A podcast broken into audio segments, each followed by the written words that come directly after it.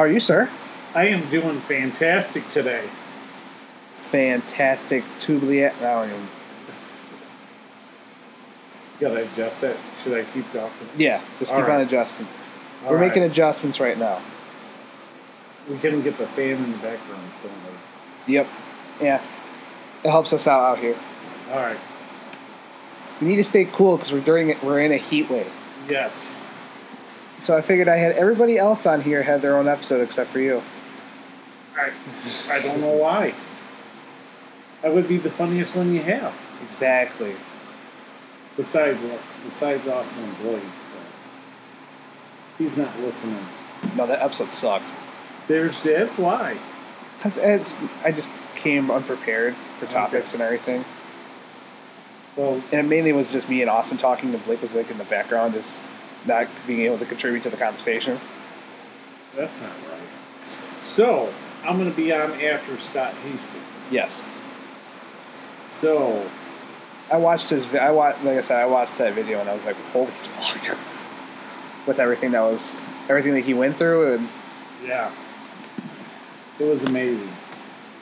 So we can talk about it so we won't be ruining the spoilers. no, He was like telling me how many times he shot, but then he also got shot in his armor and his gun. I said, You actually got shot more more than what hit you, but he only counts the ones that hit his body, not the ones that hit his armor or his gun, so that's probably because it'd be like, oh my god, how does it feel to be shot? se- How to be shot eleven times, and then you're like, oh, I was shot eleven, but only what seven or Seven. nine, seven went into his body. Yeah.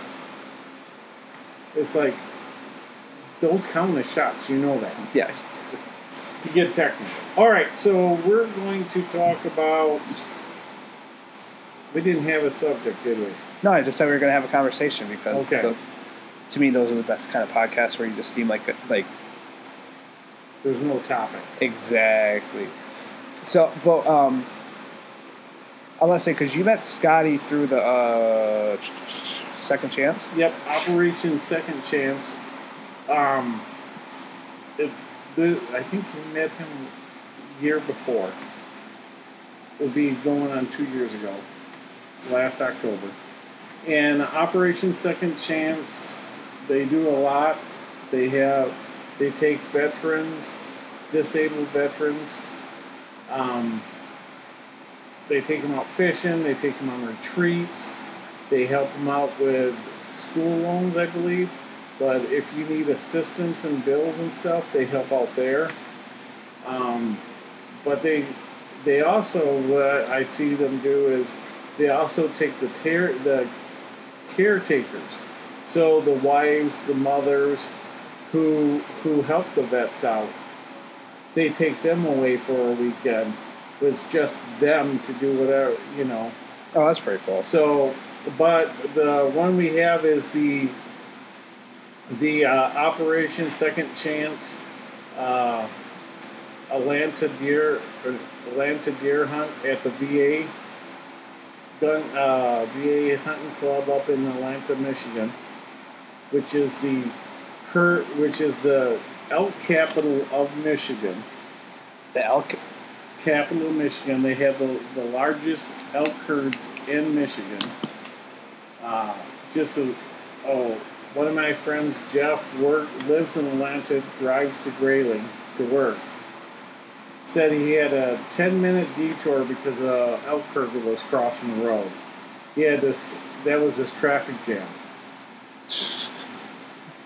So, what we do is we get vets from all over the United States.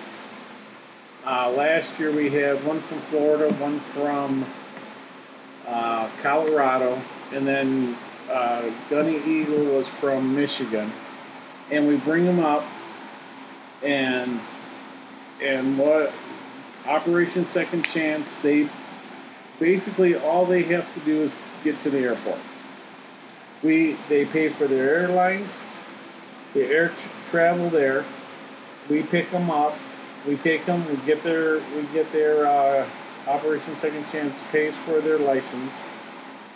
They also pay for uh, um, the food and lodging. Uh, Mark, who who hosts this, has a three bedroom uh, cabin. It's more like a house.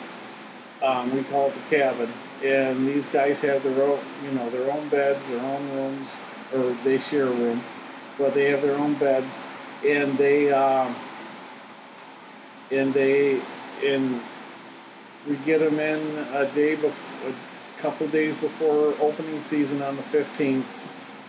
They come in on the 13th, the 14th. We show them around where they're going to hunt, explain to them. Um, we also provide all the guns and the ammo. And with that, they get to, uh, and then also to all their, the food they need. So, uh, housing and, and, you know, and food, it's all covered.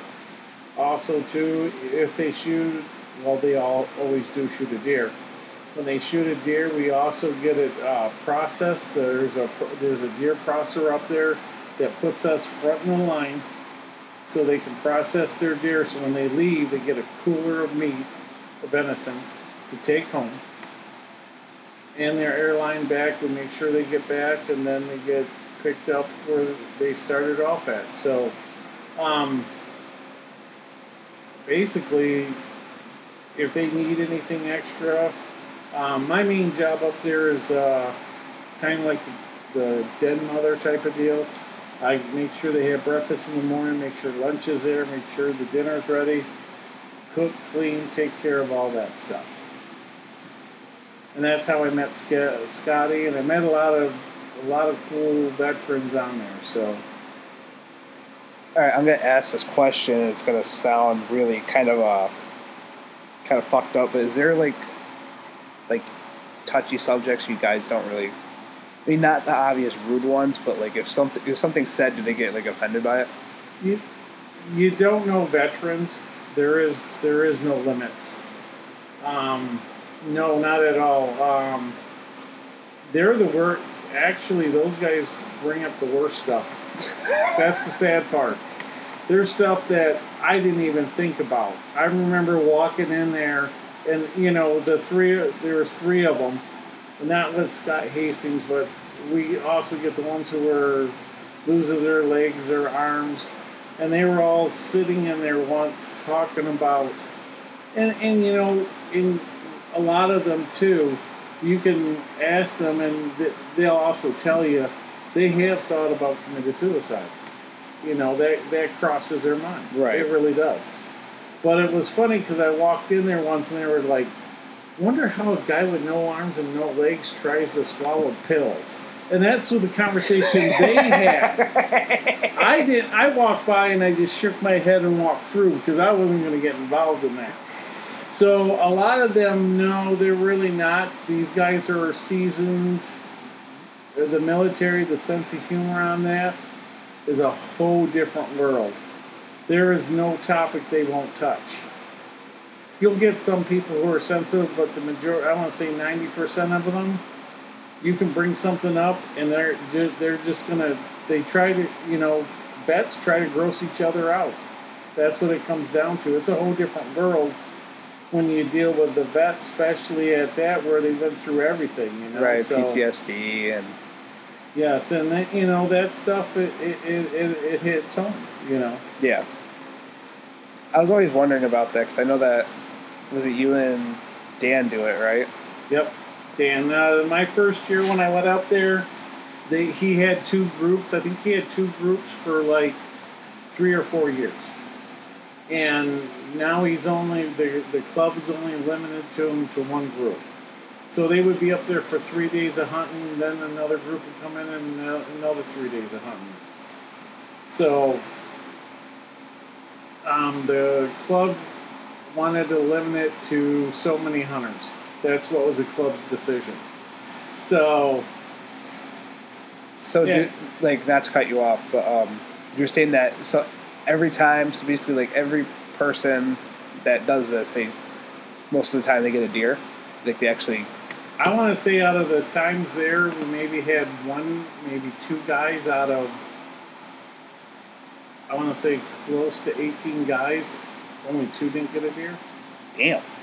So you know, some of them get does, but majority of them get some nice bucks. Well, last year, uh, one of the guys got uh, not last year, the year before, the one with Scott. Um, he got the one guy got two bucks, and one would have been one would have been an eight point, but their antlers were all messed up. Uh, So um, yeah, they, they get that. The first year I went up, they had he had three ladies who were up there who volunteered, and they were on the first group. But the you know I'm not going to say they, it was grateful for them to come. They did it. They they helped out, but they took it more as a vacation. They would because they couldn't stay in the cabin, so they stayed at a hotel room.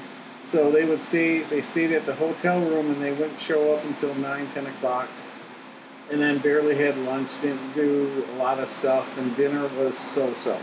You know, I don't want to down them, but they didn't do you're just being honest. right. So when I got there, when I was told this, I was told you're we want to have this, this, and this done. Well, that's what I did. I woke up in the morning before anybody else. I had breakfast ready, so when they're ready to get up, when they were getting up and ready to go, there was hot breakfast.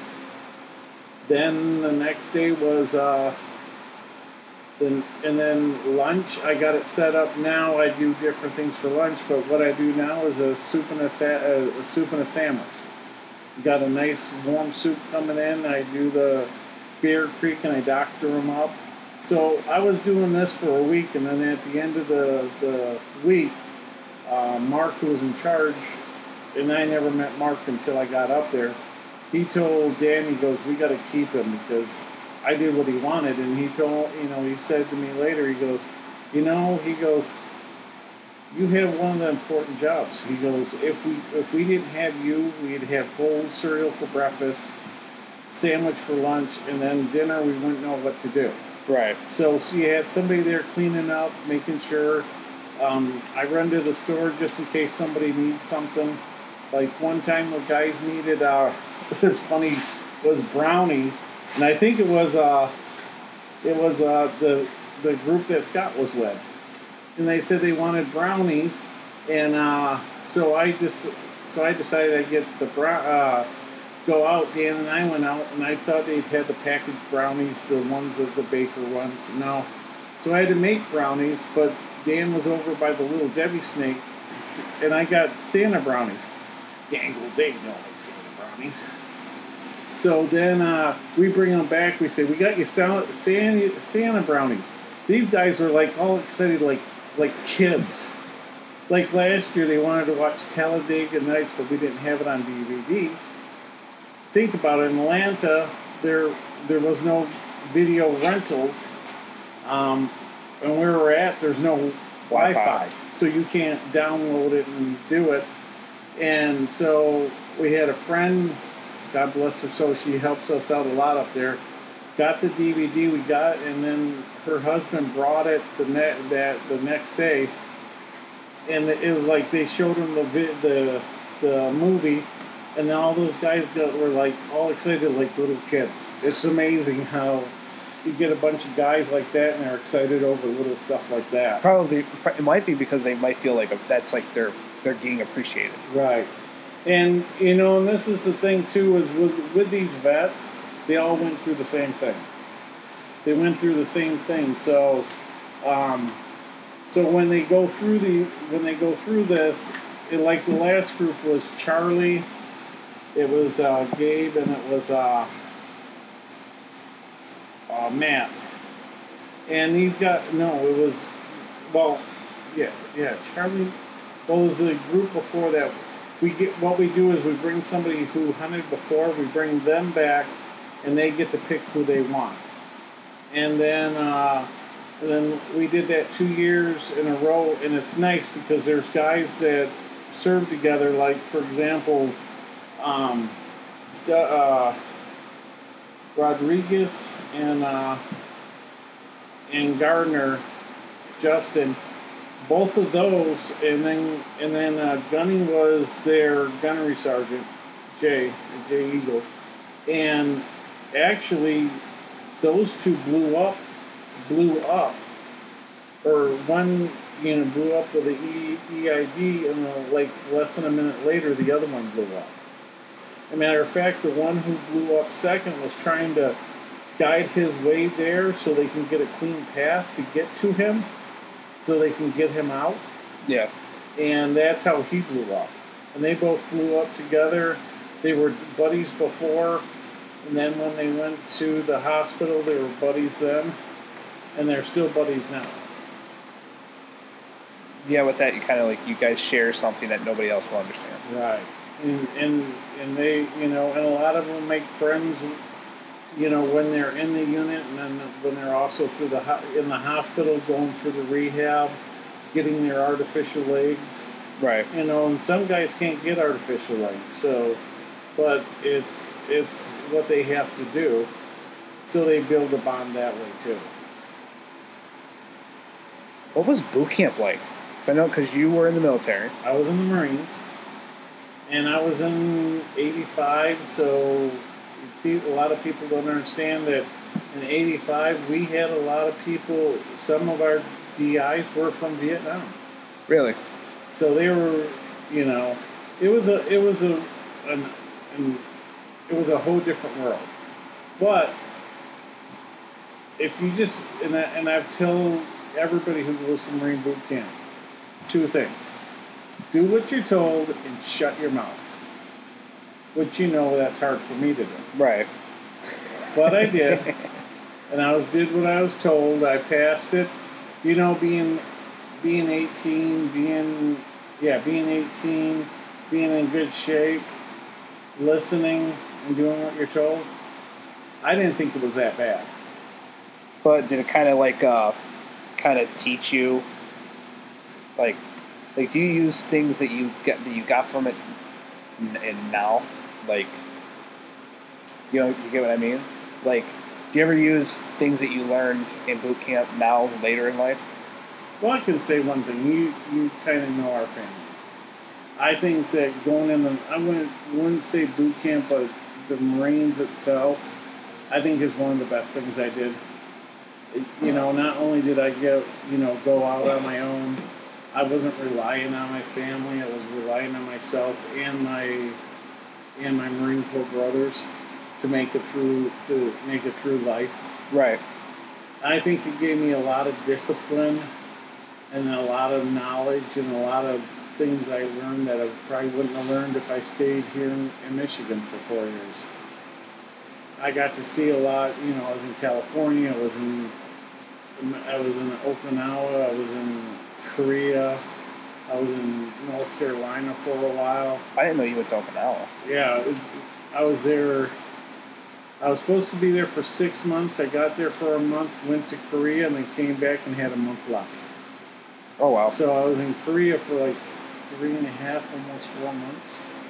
Just on the military base, or Um, or Yeah. like the barracks? no, in Korea I was in uh, what they called uh, Team Spirit, '88. I was there, and we were like one of the first ones there because we were supply. So we were the first ones there to make sure everything goes up, and then we also make sure everything gets packed, and we can't leave until everything's packed and ready to go.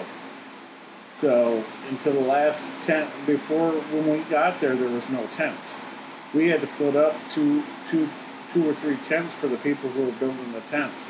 So we're the ones who were making sure that there was the tents, the stakes, all the equipment to put them up. I didn't have to put them up, but I got to Make sure that make sure was there. everything was there. So, which was cool because one of the things there was they with, we were with the airline with the with the helicopters, and then one of the things was is our supply tent. People would come and need equipment if they decided to do a maneuver. If there was missing equipment, they had to come see us. So we got we had to have one person there 24 hours a day.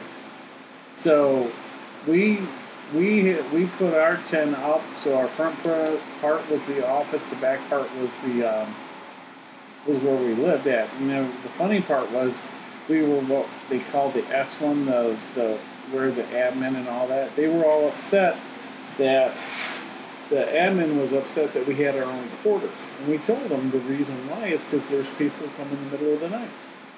but they didn't want to hear it. They complained to the to the major. We said that to the major. He goes, "I know." So we they moved us over there. After the first night, three people came in to get it, woke everybody up. They complained that they got woken up and they weren't happy about that.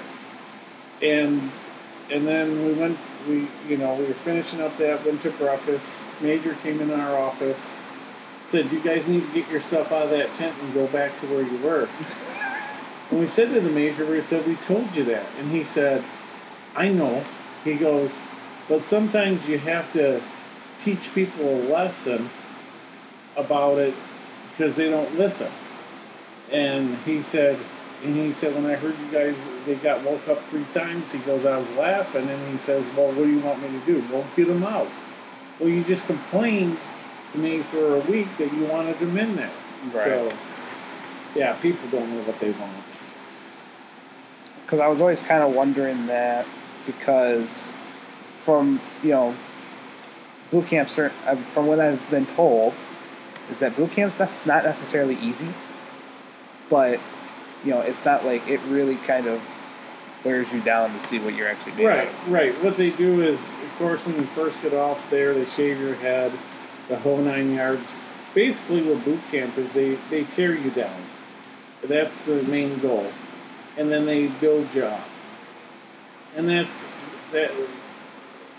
The the other boot camps do the same, but the Marines is the one that's the longest.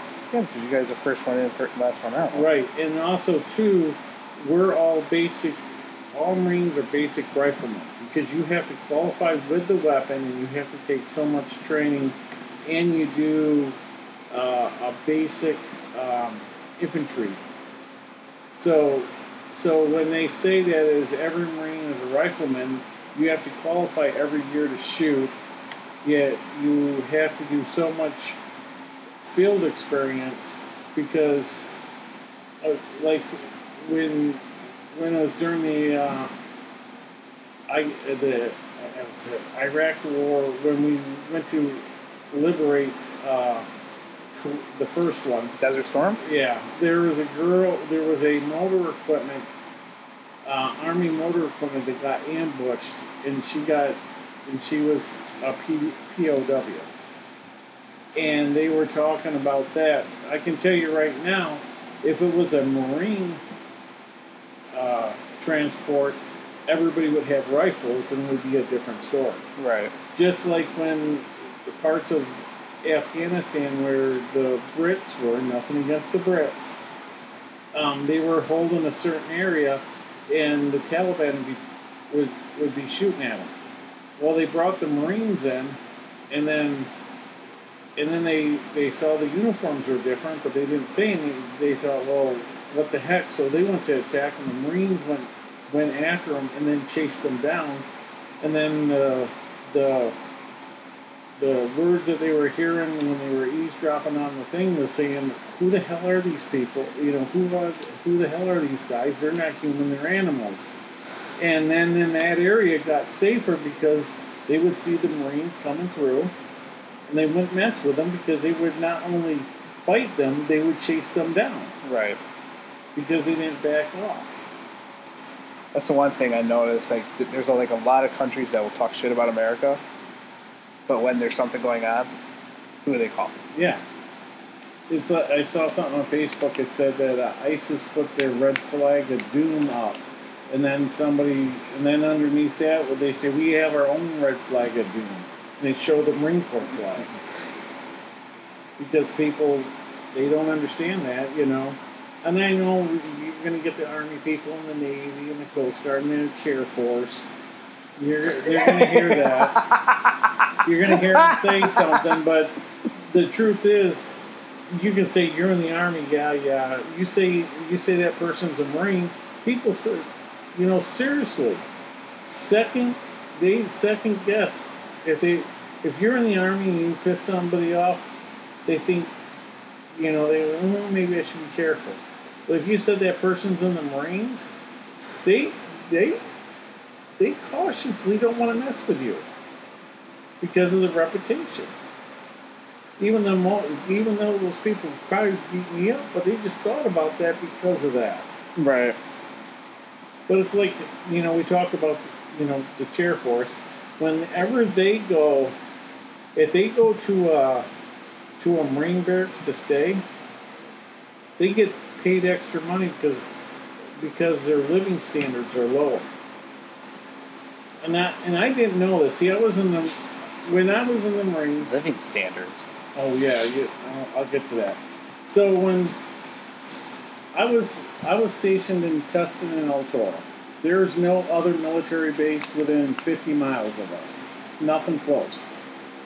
You know, I think it was over an hour or so to Camp Pendleton, and to the other ones, there's other bases, or you know, wasn't even close. So we were actually inside a city, and we were one of the best bases because there was more civilians.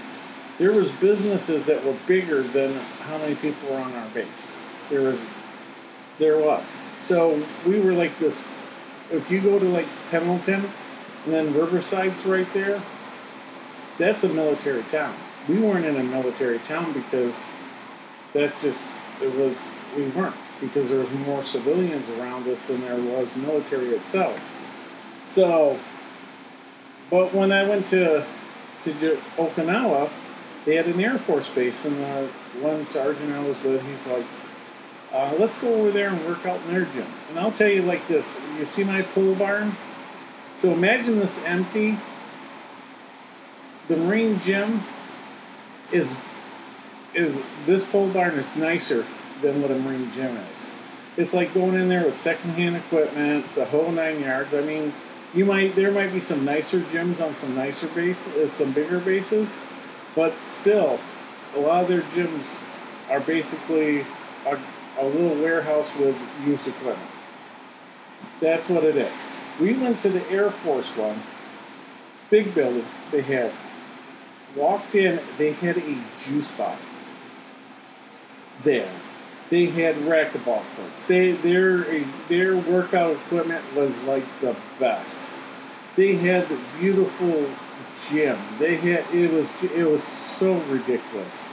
That was like it was like a premium health one. And then we went to have lunch there, and our lunch, our I know they're changed now, but when I was in, you get a tray just like you see in there. Go up, they swap the food on there, and you go sit down. You clean up after yourself, and then you leave. Here they had us sit down and brought us a menu. I was like, what the hell is this? Because I was so used to dealing with nothing, you know. Right.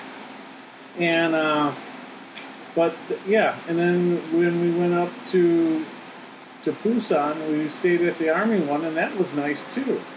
But you go to a marine you go to a marine one, and no, it's not. But uh, yeah, that it, it, so when you get something that nice, and then you go to a marine one, to a marine barracks, and that's just like uh, I don't know if it's Scott Hastings. Or some no somebody else was telling me that they one of the no it wasn't Scott. It was somebody else who told me that they had to get a prisoner. They went in the village at night. They took some time to find this guy who was getting and they have to do it always at night. They don't do it during the day. So they get this guy well sudden break they weren't going to send out a helicopter during the day. They had to stay at a at a marine outpost and they said there was this alleyway that led to the marine outpost. It was dark. It was just like dark, and it and their signs on there says U.S. Marines, and then the Arabic says you will be shot. The whole nine yards. they said they had a flag with them, and they're holding the flag and screaming that they're U.S. soldiers, and they need to stay there. And they're like, the Marines are like, yeah, come on in. And he says it was like, he goes in there and goes, it was like two cots. There were sleeping bags on the floor. They were eating it. The MREs. There wasn't anything fancy for them. And he said they act like you know they gave they let them use what they needed, and they acted you know they're like, geez, what a shithole. And these guys are like, this is home, you know. And that's the thing that that's another reason why we don't have good stuff is because once you're out there, you're not going to have all the good stuff. Right. Would you say it was a really it was a struggle for you to go from being in the military and then going back to civil like um, being like a citizen again? I wouldn't say that because you remember I was in supply, so we worked like Monday through Friday, eight hours a day. Um, we didn't do a lot. A lot of these guys who do that are the ones who are in a, who are like in combat, so it's a whole different world. I was kind of set up more like that, and we got to remember when I was in was from '85 to '89, and nothing happened. Nothing. There was nothing between those four years when I was in that nothing happened. Now, when I got out, that's when Desert Storm was starting. Like, remember, I got out in '89. Desert Storm, they were already in there a year later, and they and they were ready to go. You know, two years later. So, I even had a letter saying that. Um, saying that I could be recalled because when you sign up, you get four years of active and eight years of inactive or four years of inactive. So you have a total of eight years you're obligated to the to the military. I signed up a year before, so that was one of my years of inactive. So I had three years left, but in that three years, they can call you back and keep you for another twenty years if Right. they need to. So, like I said, I didn't. I had nothing going on. It was like quiet, and, and it's not saying that I didn't want to do anything. I mean, we were trained and ready to go. Right. You know, if we had to leave, we had to leave, and and everybody that I served with, if we had to go over there, we would have been glad to go over there. No one would have said no, I don't want to. We would Right. have said, hey, that's what we signed up for. That's what we want to do. Yeah, So really, nothing happened. because like I know with some people, it's uh, they they get used to having like a structure, so they're kind of afraid to go out to be a um, civilian again, because then that structure is not going to be there. I, I think it takes time. I only had four years in. It's the people who who, have who have the twenty years in, and then you know, and we've heard heard that people have 20, 30 years in has that structure all the time would get out and they would actually have heart attacks within the night within three years because of the stress. You know, so if you say, for example, you're a gunnery sergeant, you told somebody to do something, they did it. They didn't question you. They didn't say no, man, maybe later. They just did it when you told them. You told them to get it done, and got done. Well, you come back with with 20 years experience, you're going to be in a management role when you come out. So when you get these kids, when I say kids, uh, 18 to 20, and you tell them to go do something, they're like, "Screw you! I don't want to do it." Right. You know, that's where a lot of the stress and structure comes from. Is is is that group right there? Um, Dealing with le- undisciplined people. Right. And one of the things I here's one of the things that was hard for me was when I was in if somebody had a problem, you helped them. There was no, you know, and that was a little surprising when when I started working. Somebody needed a ride, I gave them a ride. You know, somebody needed help with this or that, I helped them with this or that because that's what they taught us to do. And and a lot of people were surprised that I volunteered. Like if I didn't care, even if I didn't care for that person and their car broke down, I'd still give them a ride Right. because that's what we were taught. We were taught you're a family. This is what you do. If somebody somebody's down, you help them up. But when I came out, when I came out, it was a little hard for me to. It took me years to get to that point because I'm so used to if somebody's down and out, you need to go give them a hand. Right. You know, or if their car breaks down, you go give them a ride. You know that there was no, there was no. Nobody, nobody, even if they liked you or not, they helped you out. Right, which I think a lot of that's one of the th- things that why a lot of people stay in because of that. And like, there's like a lot of people who were in combat and then they, you know, they end up, you know, committing suicide because they don't have anybody there. They don't have like a. Not saying that it's bad. I'm just saying it's just from what I understand. It's just like they, you know, you have a like when you're in combat, you, I say, you know, these people are my main priority. To you know, these are my brothers and sisters. You need to stay. You know, I'm gonna try to keep them safe. But when you get out of that, you don't really have you you like start getting depressed because you kind of sometimes you're alone and you don't have something that's gonna motivate you every day.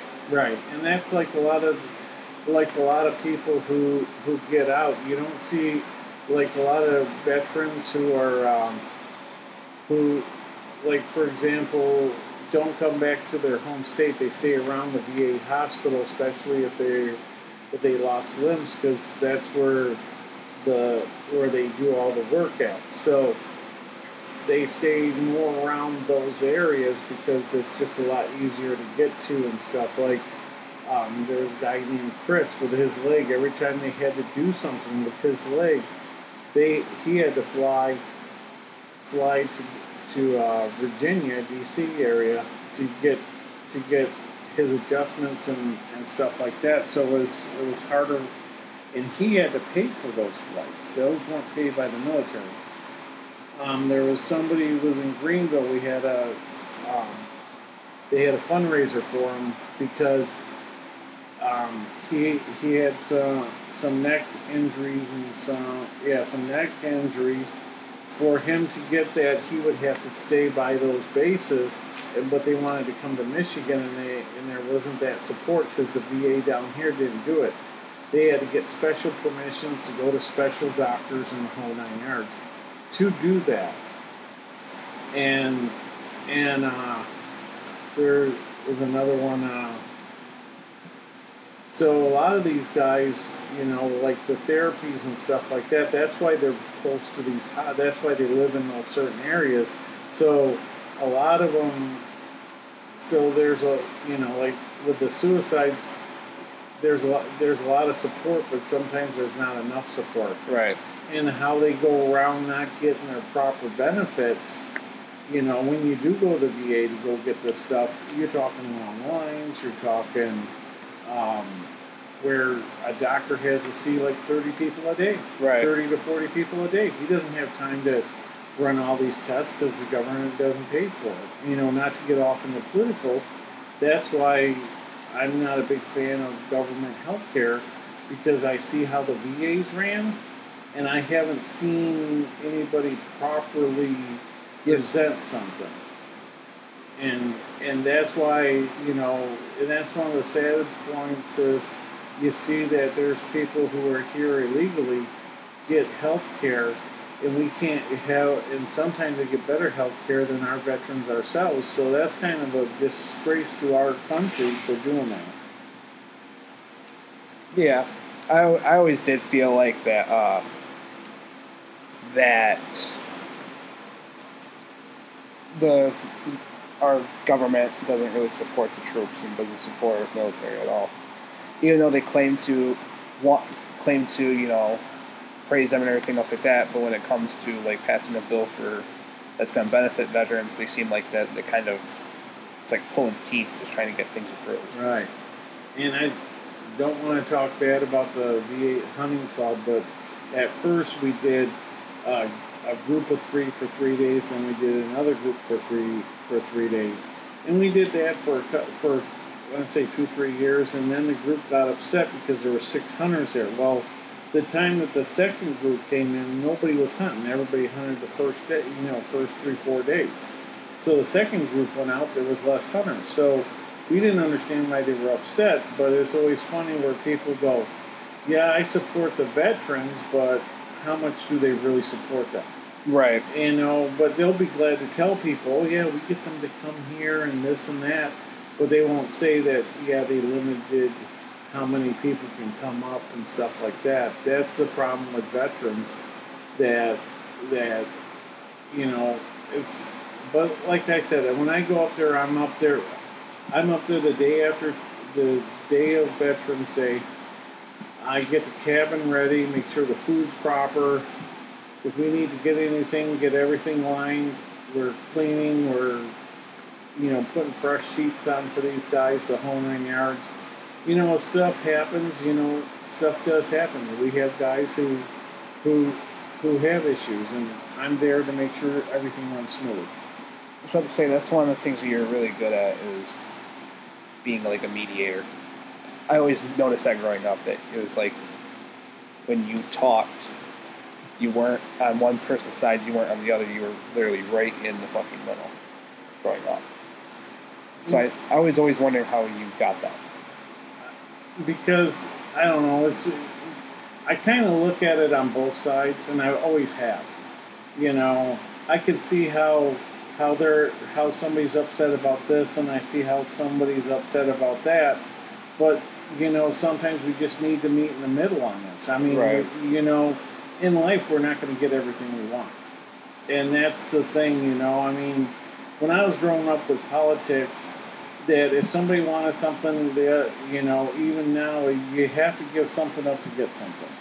You know, and now it seems like the politics now is we're right and we're right. That's not it. We got you know this this country isn't going to be one way or another. We got to meet in the middle. Right. And yeah, that's like that's um that was one thing I was actually gonna say is that it seems like that nobody wants to word um cross the aisle, Right. and it's like if like that's the one thing I hate too because it's like if you vote one way then you're automatically a Democrat and if you vote another way you're automatically Republican. Like oh, there's a lot of things I think left on, but there's like you know I don't know what you would consider freedom of speech, but I but I'm a big. That's the thing. When it comes to the Constitution, I am a big thing of freedom of speech. I don't care if it's if you know, like with the protests going on. I had no problem with them. I had a problem with the rioting because I don't think that should have happened. But when the conservatives were down there protesting with the haircuts, I was supporting. I was supporting them for doing what they want to, You know, for their freedom of speech. I mean, heck, I don't go. I did totally disagree with the KKK, but if they want to march down the street and have a parade and and talk about their words, we have to allow them to do it because it's freedom of speech. I mean, just because I don't agree with somebody's thinking or their logic, as a country, we have to let people speak that. I don't know about the KKK though. Now, I understand that. I, get, I get I get that you was just an example. I'm using them as an example. I mean, Even I'm, though- using, I'm using them as as a as a far example that that only a small percentage of the Americans even and I small percent Right. that people believe exactly what they believe in. But why I bring them up is because you could say, you know, nobody wants to hear them talk. I don't want to hear him talk because it's loud. But I did hear somebody say once on on uh, I listened to the Reddits. They, they read the Reddits, and this lady, the guy says, "Yeah, her boyfriend was in the KKK," and I said something to her, and she goes, "Well, the black people had the NWCP." NAACP. Yeah, the devil. Yeah, they have that, so white people need the KKK, and I'm like, what? I go, they do nothing for that, you know. So I mean, just because I don't agree with somebody doesn't mean that I don't believe they have the right to speak. And I've seen shows like this Ponce, this one in Detroit, and this lady's up there, and she starts complaining about the service, and she goes, "I have freedom of speech." I go, "You do, but you don't have it in a private uh, store. You can't just sit and go to a private store or a restaurant and start preaching. Right. That's their property. Now, if you want to go on the sidewalk and preach it, that's another thing. There's nothing wrong with that. yeah, and it's I public think property. and I think some people who don't like what other people say, they want to shut them down. And I don't think that's right because we're talking freedom of speech. Right. Just because you don't want, you don't agree with them, doesn't mean you you have to listen to them. But they have their right to speak. I mean, what if there's a bunch of guys said they didn't like peanut butter jelly sandwiches? I mean, they can protest all day they didn't want, you know. But why I bring the KKK up is because nobody agrees with them, but they do have the right to speak. Right. So I was about to say like it's And uh, was it ACLU? Actually, um, a lawyer from there did represent them when they represented everybody for things. They represented them to speak, even though a lot of people weren't happy about it. But at the time, their their logical thing, their thing was we support uh, freedom of speech, but not a lot of people.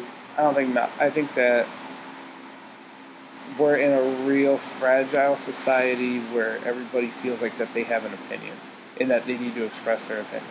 And You have it. You can have an opinion, but that doesn't mean that your opinion should be heard by thousands and thousands and thousands of people. no, and but like right now, podcasts, YouTube, right. Facebook, all that stuff brings it out. When I was a young, when I was a kid, this is the thing with YouTube. If you want to learn how to hook the system up, you could go to YouTube and they'll show you how to do it. Yeah, if you want to know how to When- tie a tie. Right. But when I was younger, say like you wanted to figure out how to put an alternator in in a uh, 70 Chevy, okay? You go to YouTube and find it. Here, when I was younger, you didn't have that choice. You had to go find somebody who knew what they were doing, have them show you how to do it, and that person could not be nice. If that person was nice and yelled at you, you had to shut up and listen to him because he was the one who was teaching you how to do it. Right. So you know, this right now with with the internet, and you can get it on your phone. You can look up anything. Yeah. You know, that's why, you know, the people who would know all 50 state capitals by the top of their head was smart. Now you can just pull it up and you don't even have to ask that guy. You know, the nerdy kid in school who, Right. who, who had nothing but better to do to study the state capitals to impress people. Now you try to I'm just so happy to be touched. yeah. But someone talked to me today. I'm so happy. hey Gary, how is the gestation period? How many days is the gest, gestation period for a rabbit? He would know that. Why you need to know that? I don't know, but he knew that. Yeah, but I think it's good now because people are more people are able to actually get information, even though people don't want to look it up. They like they see something scroll through Facebook and everything else. It's like they go, Trump said the N word and he he he's a racist, and it's like you re- then you watch the video. So this happened recently, where I thought people were saying that he, black people need to uh, need to be like thankful for something, otherwise we will go back. So I watched the video and it's like he said, and Trump said nothing about it, and I'm like, motherfucker's got me. Right, and that's the thing, you know, where it, it, it just depending on the views, and you gotta you gotta do your research. You know, you see something that says this, and you see something that says that. Sometimes you gotta look at it. Like, for example, the the couple that were was in, Oh, the ones with the yeah, with the guns. the guy with the gun and the lady with the gun. Now, the only thing that was wrong was she was pointing the guns at him. The guy had it like this.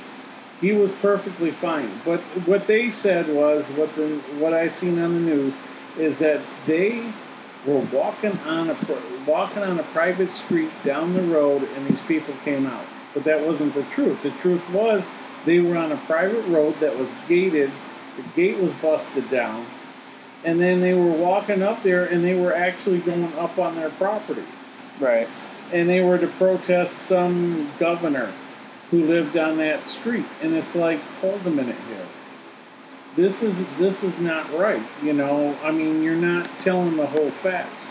Just like i want to say it was about 10 maybe 15 years ago in grand rapids there was a 14 year old girl who was shot at night somebody drove by and shot her. The facts was she was it was a wednesday night during school. It was 11:14 at night. And and the guys that were on that porch and they made this big deal that this 14 year old girl got shot. But the fact was it was 11:14 at night wednesday on a school night and she was sitting there with a bunch of guys who were 18 and older okay first of all what is a 14 year old girl doing out at 11 o'clock at night on a Wednesday when it's school? Because she likes mature guys. And, And, those are mature guys, Jay. and all these guys were 18 and older. I see a lot of red flags here, and I blame the parents for letting this happen. Or, How dare you? Piece well, of oh, shit. see, that's the thing. I get I get in trouble when I ask questions like this, and that's probably why, on the other hand, that I'm that I try to go on both sides about doing this is because I look at both sides. I don't take the one side. Like, okay, for example, your your mom and dad when they were going through the divorce, there was a lot of messy stuff going on there, Yeah. and and I could have taken the side of your dad because he's my brother, but I listened to everything that was going on, and there was things on both sides I wasn't happy about. Right. But your mom had no support, and not to be mean, and, and he'll probably admit it today, he handled a lot of stuff he shouldn't have handled. Yeah. And we supported your mom through this because she needed the help. So, and that's one of the things that I didn't mind doing, you know. And but she was still, she still is family to me Right. even though they're divorced, technically, legally, I have no, I have, technically, I have no obligation to her. But she is, she is family. She is your mom. She, She's we your- knew, she, we, we call her our sister-in-law still, even though technically she's our ex-sister-in-law. Right. So, but we bonded with her, and she's a good, she's a good person. You know, I mean, I would do anything for your mom if she asked. So, I mean, she's to me, to me, she's family. That's nothing that you can take away. I knew that you would do. I knew that you still looked at her as family when you and the whole when her and her ex husband were going through a divorce, and there and you wanted to serve him. Yeah, what were you gonna say? Here, here you go, dumbass. yeah, that's what I wanted to do. See, I had no problem with that, you know, and and that was that was kind of a messy situation too. But Yeah. you know, but we're here for her. You know, even though we meet with her and we go, you know, when we go do stuff, you know, we'll see her and it's like we got to go out and do something, you know, and just because we have so much fun Right. and she, you know she misses uh, misses us and and you know even if she would have come to family stuff, I don't think anybody would say anything. Well, except for a couple of people, but I can only think of one person. yeah, one. per- Okay, I was trying to be nice.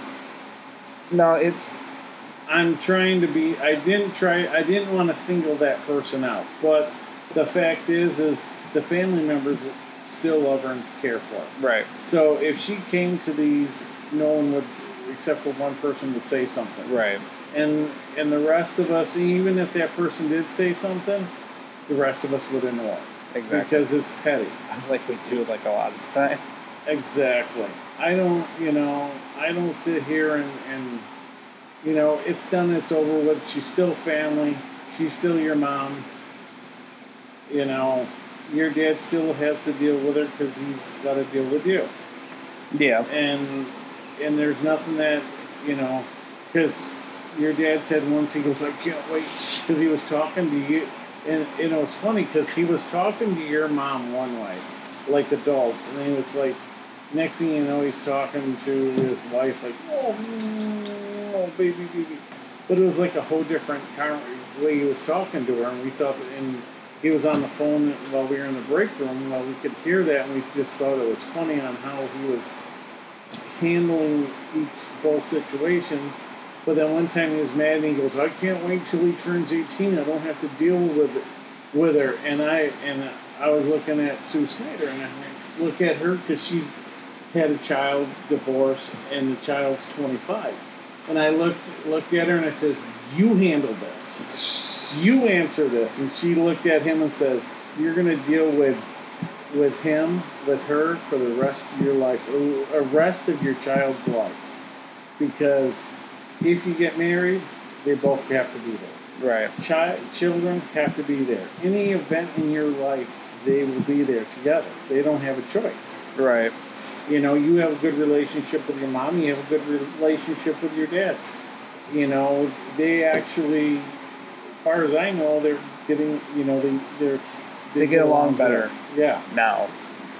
So- the thing was is that you know not to put all the business out there. I'm not going to get specific on it, but he was my dad really was like when compared to what he was not like 10 years ago, but you know compared to what he was you know 15 years ago, he's a completely different person now.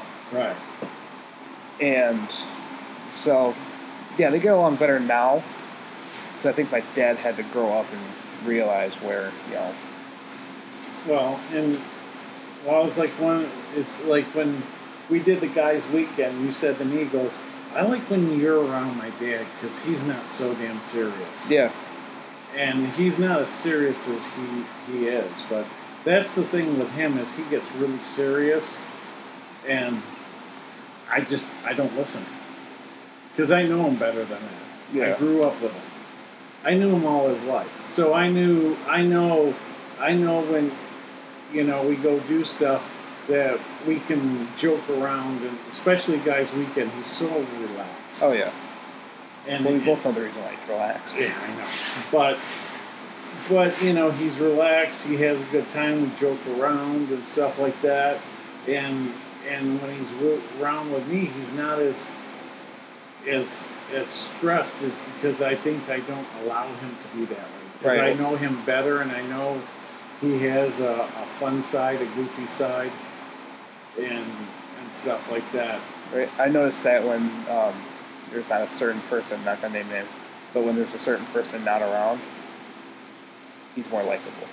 Right. So you know, he he's I mean, this is nothing that he's like. I'm, I've told him numerous times on how I felt. So I mean, like if he hears this, it's not like it's gonna be No, it's not new to him. He knows that. exactly. He he knows that, and it's just like with us. With it's at work. I see their them over there. First thing I do is get out and start messing with it because I know he's so damn serious right now. Right. You know, and he, and I try to make it less serious. So no, he good guy. Yeah. And he's getting better with age. I think the more he gets older, the more he kind of realizes stuff. So. Yeah. Was it? It like I said, it it didn't. I didn't like for everything that you know the situation what happened when I was younger. Um, I didn't really forgive him until after until I was about eighteen.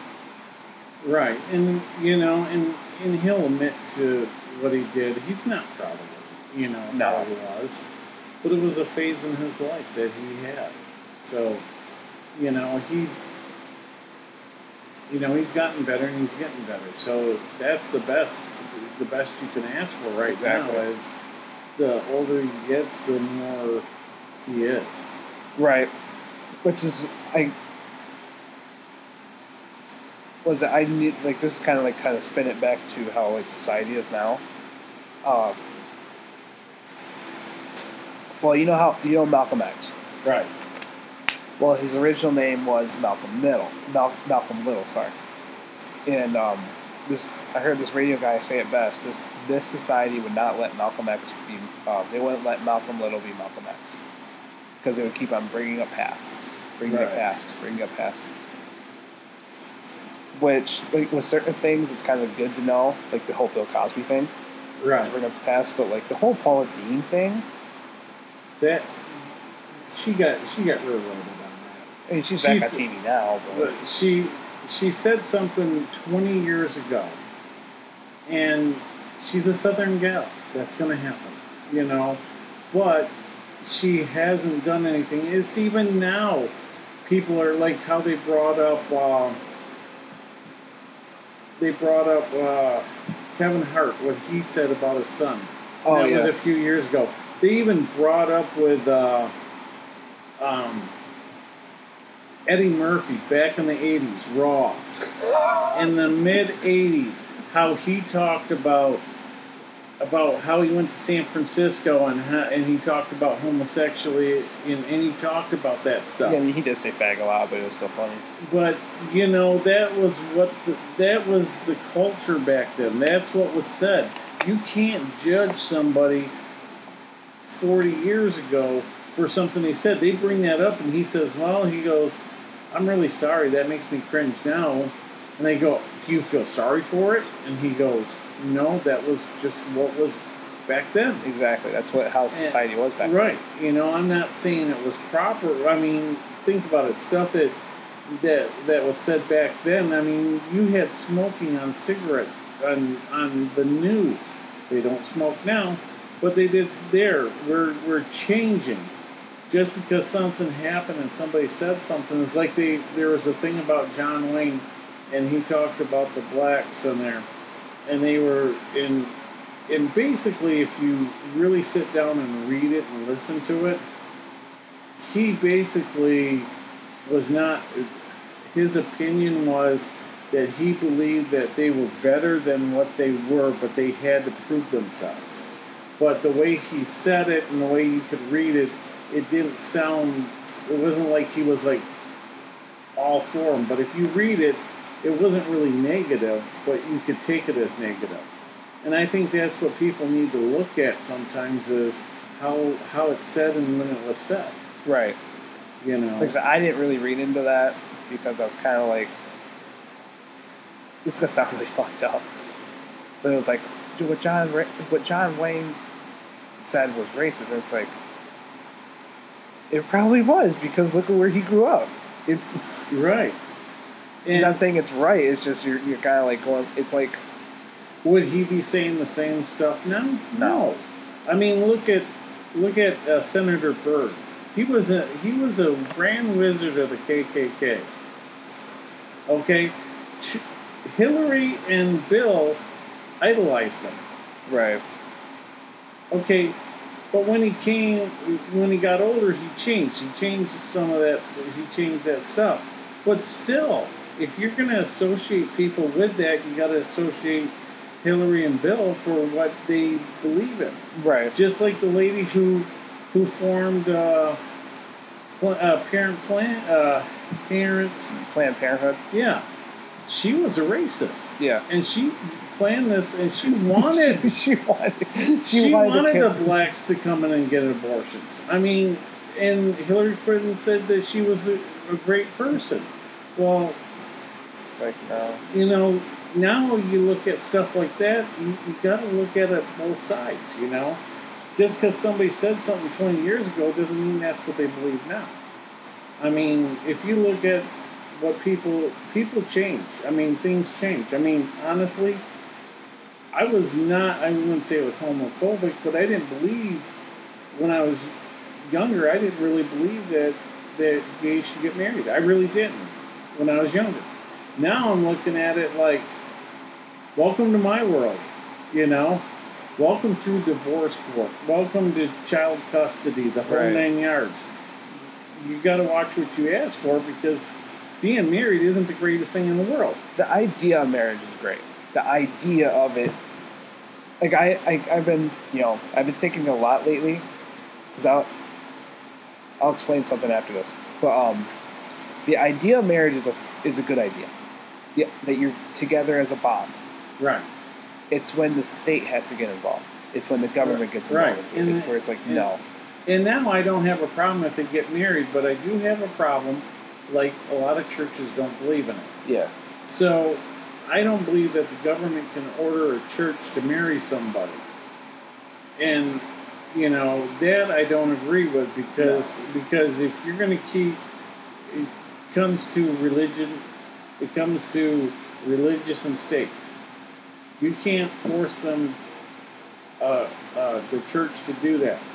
Now, there's a lot of churches that do do that, and there's churches that don't. But Right. then, when I grew up, and when I told my kids, if there's somebody negative, you stay away from them. right, Just like the cake thing. These people went there, and they told them they weren't going to make the cake because they're gay. They got upset and they sued the guy.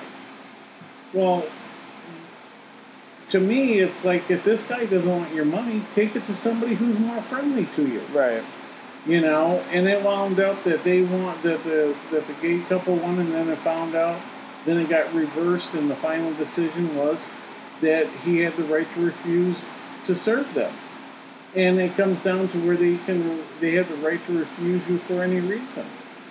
But here's the thing: it's just if you go to this guy and he doesn't like this, don't go to the guy. Go to somebody else. There's other people who make cakes and cookies and stuff like that, go to them. Go to. When I worked in the bar, I didn't care who walked through that door. I didn't see white, I didn't see black, I didn't see Hispanic, I didn't see Asian. I saw one color and one color only green, green.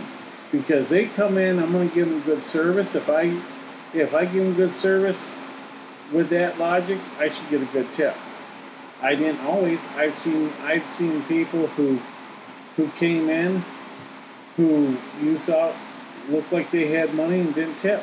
You'd have a nice older couple you thought they'd come in and you think you treat them like kings and queens, and then then they would leave they, instead of a tip they levy you this little pamphlet that says Jesus loves you, you know, stuff like that. But then I I had a, a couple of black guys that came in, took care of them, made sure they were good, and they're waiting for a table, and and then the one guy goes, no, he goes, I have a question. He goes, we go to places and and he goes, and we sit at the bar and, they, and date people in Norris. And I said, you know, I just told the guy, I was being honest with him. I says, you know, I'm going to be honest with you. I says, I said, there is a lot of, I says, it, I says, I don't know why, but it, I said, there are, there are, I said, the black people are known for not tipping. I said, I'm going to be honest with you. They're known for that. I said, I don't believe in that. I says, I believe, here's what I believe. I believe if I give you a good service, you don't tip me, I can't blame myself. Right. I said, I've had people come in here who I thought would tip, didn't tip. I had people come in that I don't think would tip, but I still gave them good service, they tip. I said, if you tip me or you don't tip me, I don't care. Either way, because I know I did a good job. Right. I said, and if you don't tip, it's not going to kill me. And if you do tip, cool. I said, you know, I said, I've never had a night where nobody ever tipped. Everybody tips, so I always make money either way. I said, as long as I give you good service, that's all I care about. Right. And they were like impressed with this, and I said, and I told them that I said, you know what I see? I, I said, I don't see white or black, I see green, and this is what I see. And they just looked at me and started laughing. and Goes, that's exactly what what people should see. And I said, yeah, just like the cake thing. If these people don't want your money, take it someplace else. Right. You know, that's what I what I believe. You know, if you give good service, if I had there and two gays came in and they wanted a cake, what do you want? You know, Hold that thought. I need to go. Three days later. it's cool if you don't like President Trump. Yeah. I'm recording, by the way. But, yeah. I think it's cool. I think it's a cool thing to do. You know, I don't necessarily agree with him. A lot of things that he says, I don't. But half the, t- but half, but a lot of things that he says is really funny. You, So I had to laugh at it. you know, here's the thing: he's not a politician, and he never claimed to be one. And so w- he'll say stuff, and I'll, and I'll just sit there and I'll put my hand against my head. But there's other things what he says that that I'm like, well, it makes sense. Or I, or I'll hear him say, I go, you could have said it with a little more tact. The man has no tact. And I think that's what drives a lot of people crazy. But what is funny is when he had before his show, no one ever said he was a racist. He was running for president in the primaries. Was not a racist. He was running for president. Was not a racist. The day he got elected, he was called a racist. It's like how? I mean, he was. I, I remember him being being called a racist when he was running for president. It was just. It was. It was a statement that he said where he said that Mexico, majority of them bring rapists and murderers over here, and it's like. It's not most of them. Some of them, not most of them, because I know a lot of Hispanic people that came over here because Mexico's really fucked up. Well, that's that's the thing, and you're right. He shouldn't have said most of them. They do bring that over, but um, there's a lot of hardworking guys that come over, families that come over, and they want a better life. Right. And there, I have no problem with immigration and people wanting to come to here, but You just don't like them taking a You don't like them being able to get free healthcare and everything else like that and be considered illegal.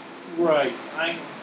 What it comes down to is it is it is there a way because you got to look at the majority of the people that come over from Mexico are aren't people who like for example the ones who come over from Sweden and other European countries have a skill, a talent, and that's how they can come in and they can and and they have something to offer to come here.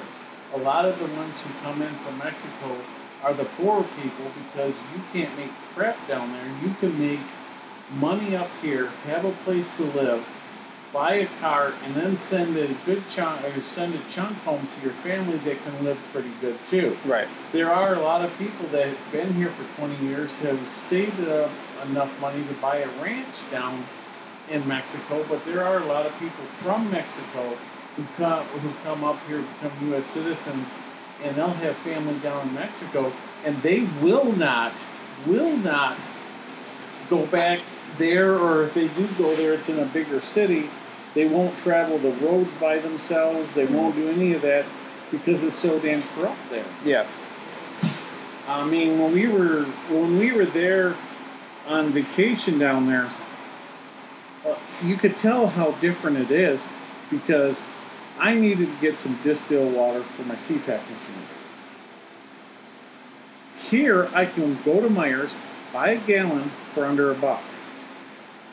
To get distilled water from in Mexico, you have to go to you have to go to a pharmacy and for a liter of water it's six bucks. Because there's certain things that they have that we have that they don't have.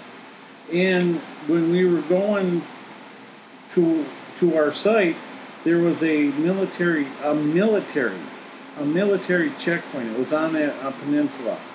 And we've seen quite a few times where they would have vehicles pulled over and there would be a bunch of because they were still building these and there'd be laborers.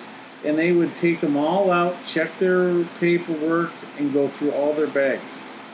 And when we pulled up to the resort they had an armed guard there. When we got to the bus they they knew our bus and we were good to go. And even on the beach there was there was an armed guard there on the beach they had some buildings down there but there was somebody there watching the beach and if you were walking along the beach and you came up and you didn't have the right thing, they'd tell you to, go on. Because they didn't want people, anybody coming up to the resort. Right. So, um, there's, you know, it, it's a whole different world down there. Plus, I heard a story that there was a an American, his wife was in there at the jewelry store. He was just standing outside. Two cops came up pulled him in the cop car, told him he was peeing outside, and he said, "No, I wasn't." And they told him three hundred bucks, or they'd run him in. Well, you don't want to mess down around down there. And that was the that was one of the groups. So that's why they always tell you if you one of your spouses is inside, go inside. Plus, I have to say one thing about the liquor stores. I mean, not the liquor stores, the jewelry stores. They know how to take care of the men there because they buy they give you shots. I think I got, I had, when I was there, I think I had like about seven or eight shots when I was down there when your aunt was. Yeah, so you get drunk, so you buy their stuff. Well, she was buying the stuff. I was, yeah. But you know, I, I liked it down there. That was a that was a the all inclusive resort. First time I ever did it. Really enjoyed it.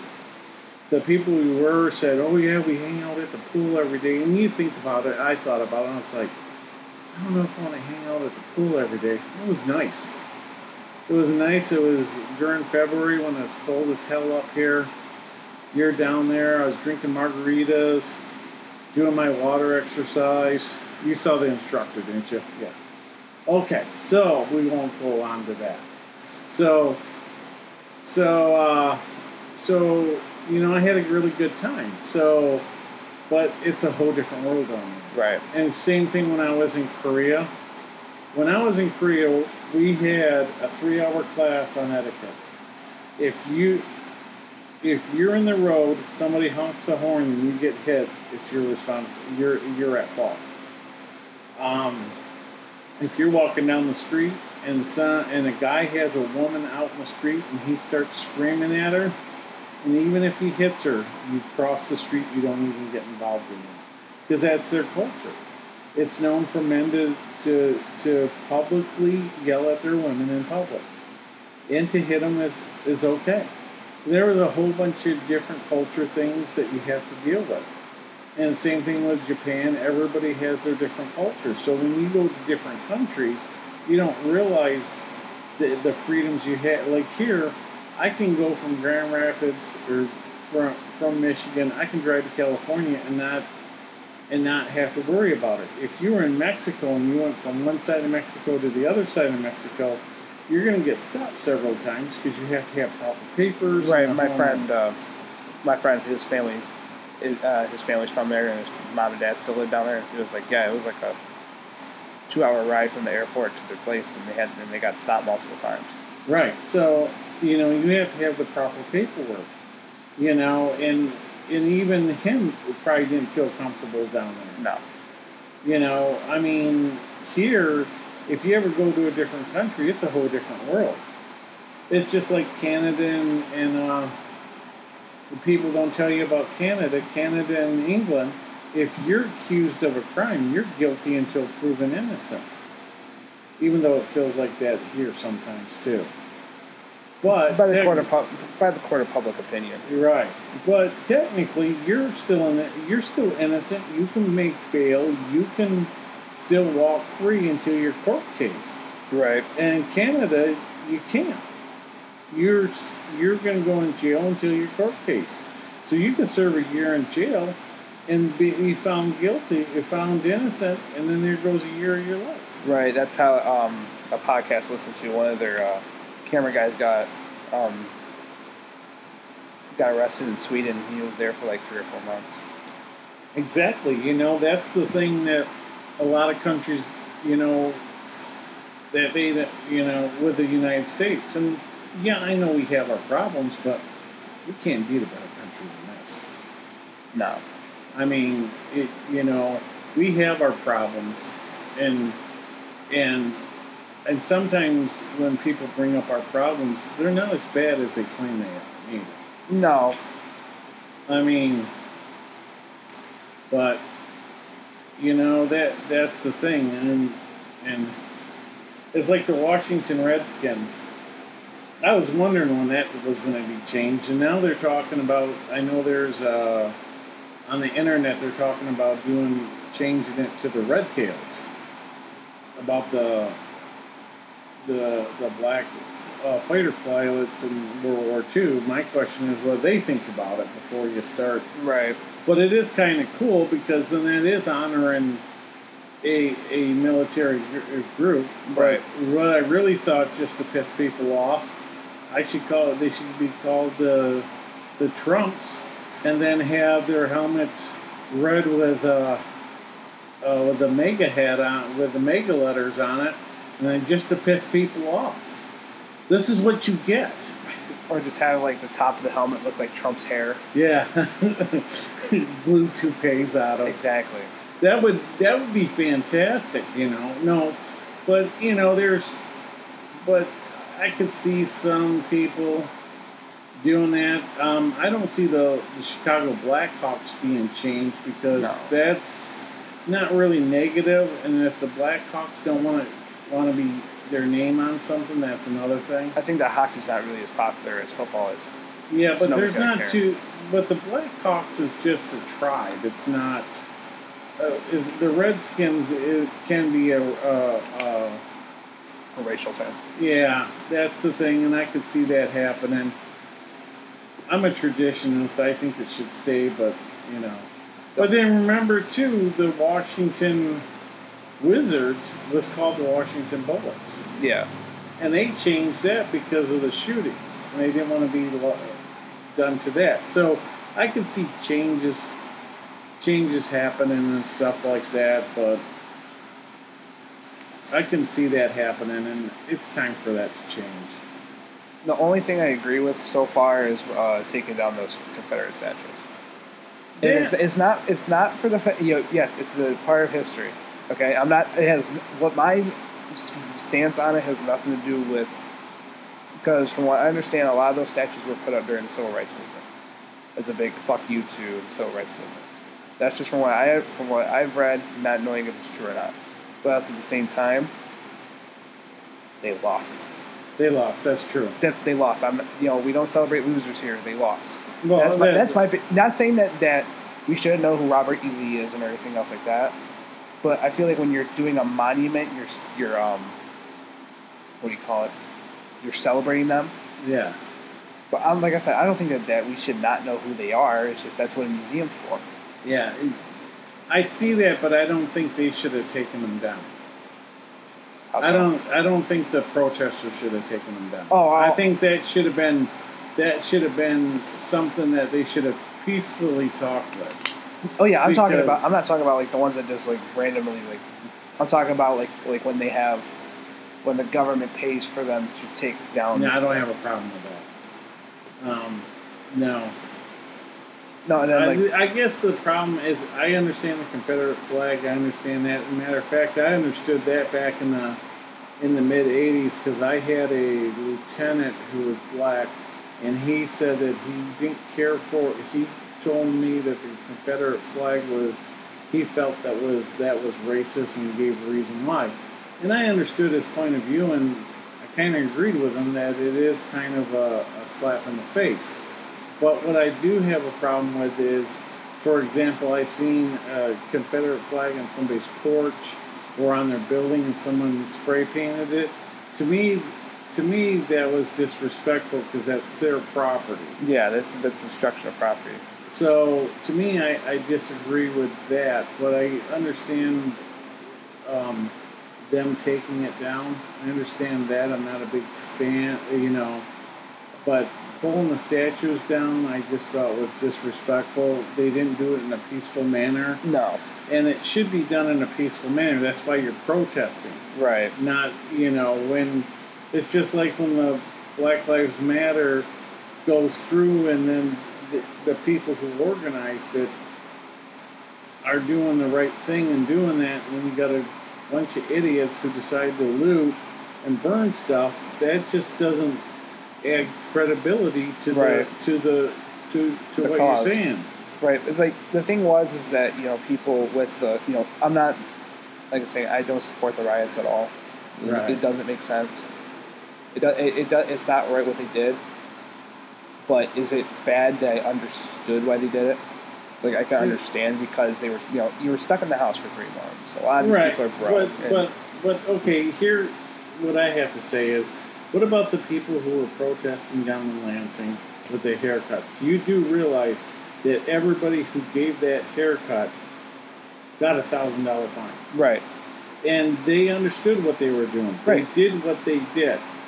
I understand that, but the problem is, is you. I understand people are there, there just like the people who were arrested for the curfew. Right. I had no problem with the people. They understood what they were doing, but they have to take the responsibility of what's going on.